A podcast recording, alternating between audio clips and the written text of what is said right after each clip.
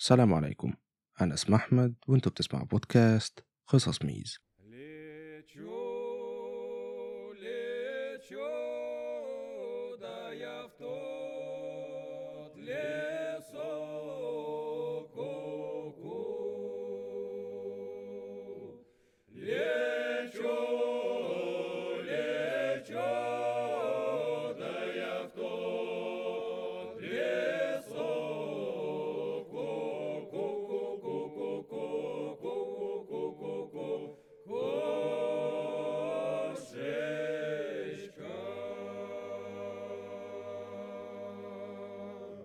أهلا بيكم في الحلقة رقم سبعة من الموسم الجديد من قصص ميز. اسم حلقة النهاردة هو العملاق الطيب. ومن غير ما أطول عليكم يلا بينا نبدأ. كرامبروك هي مدينة صغيرة في كولومبيا البريطانية في كندا. الجو فيها دايما متلج. وكانت مدينة صغيرة مفيش ناس كتير تعرفها. ولكن شاب باسم أيزيا أوتيانو هيغير كل ده. في سنة 2006 شاب عنده 18 سنة اسمه أيزيا أوتيانو نزل من الطيارة في مدينة كرامبروك وبدأ يتحرك في المطار عشان ياخد شنطه ولكنه لاحظ وهو بيتحرك إن كل الناس اللي في المطار كانوا بيبصوا عليه وتحديدا بيبصوا لفوق عشان يشوفوه. ده لأن أيزيا كان طوله مترين وستة سنتي وكان من كينيا وده اللي خلاه يكون ملحوظ جدا في وسط الناس. أيزيا هو ابن واحد من السياسيين في كينيا وكان بيدرس الفترة اللي فاتت بمجهود كبير عشان يقدر يحجز مكانه في الجامعة اللي موجودة في مدينة كرانبروك واللي اسمها جامعة جبال الروكي. وخطته كانت إنه بيدرس في الجامعة علشان ياخد شهادة ويقدر يشتغل في وظيفة كويسة ويساعد أهله في كينيا. وبعد فترة قصيرة من بداية الدراسة حال أيزيا الأكاديمي كان ممتاز. ومش بس كده هو كمان كان عمل صحاب كتير لأنه كان اجتماعي لدرجة كبيرة وكان دايما مبتسم وأصحابه سموله عملاق الطيب. ولكن الشخص الأقرب إليه في كل المدينة كان طالب معاه اسمه إيزاك هوكلي واللي كان بجانب إنه طالب في الجامعة كان مصور شبه محترف وكان بيشتغل جزئيا مع واحدة من الجرايد في المدينة وبيصور الأحداث ليهم. إيزاك وأيزيا اتقابلوا بشكل سريع في الجامعة وتحديدا لما كانوا بيلعبوا بلياردو. ولكن صداقتهم الحقيقية بدأت بحادثة معينة. في واحدة من الليالي في بداية سنة 2007 أيزيا جاله شغل بشكل جزئي كحارس أمن وده طبعا بسبب إنه كان طويل.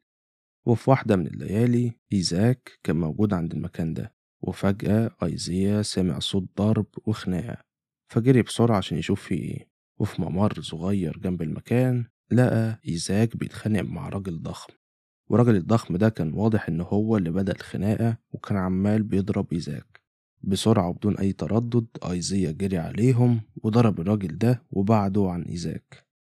ودي كانت الحادثة اللي بدأت صداقتهم الحقيقية. وعلى مدار الشهور اللي بعد كده إيزاك وأيزيا كانوا بيخرجوا في رحلات مع بعض وكانوا هما الاتنين بيتكلموا عن حياتهم وعن مستقبلهم. أيزيا كان بيتكلم عن الحياة في كينيا وأهله وإيزاك كان بيتكلم عن التصوير وعن شغله في الجريدة وعن حياته في كندا. وفي واحدة من خروجاتهم ولما كانوا في العربية وكانوا قريبين من غابة وكانت الدنيا ليل فجأة حيوان طلع من بين الشجر وكان حيوان الموس وهو نوع من أنواع الغزال الضخم اللي عايش في المنطقة دي. الحيوان طلع قدام العربية وإيزاك بسرعة حرك العربية بعيد عنه واتفاداه. إيزاك كان كويس ولكن أيزيا كان فاتح بقه. فلما إيزاك سأله هو كويس أيزيا قال له إنه أول مرة يشوف الحيوان ده في حياته وإنه أصلا عمره ما تخيل إن في حيوان زي كده عايش.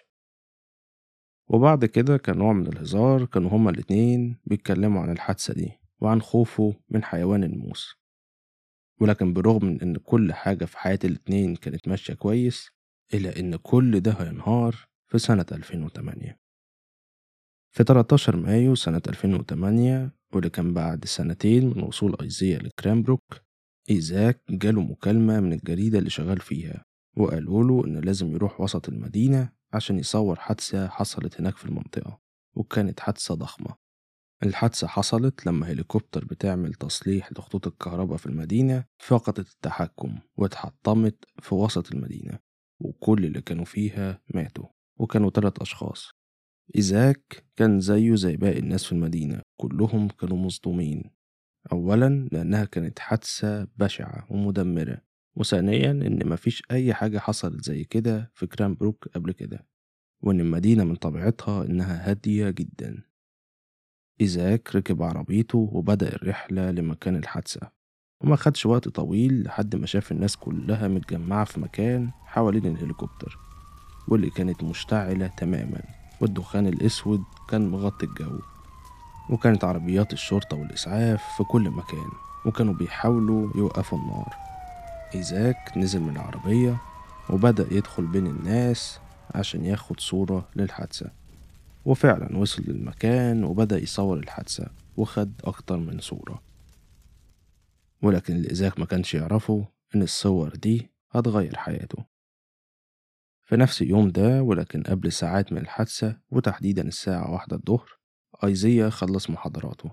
وبعد كده افتكر إنه معاه جوابات في شنطته وكان عايز يبعتهم لعيلته في كينيا. علشان كده قرر إنه في طريقه للبيت هيعدي على مكتب البريد عشان يبعت الجوابات. خرج من الجامعة وحط سماعات في ودانه وبدأ يمشي ناحية مكتب البريد.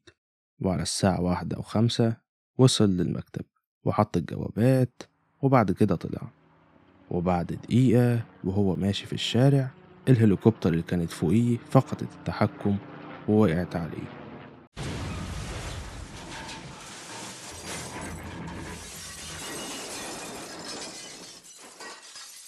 وبعد ثواني هو والتلات أشخاص اللي كانوا في الهليكوبتر ماتوا. من المتوقع لأن أيزيا كان حاطط سماعات في ودانه فما سمعش صوت الهليكوبتر اللي كانت جاية ناحيته. وفي نهاية اليوم ده إيزاك اكتشف إن الصور اللي هو صورها كان فيها صورة لصاحبه.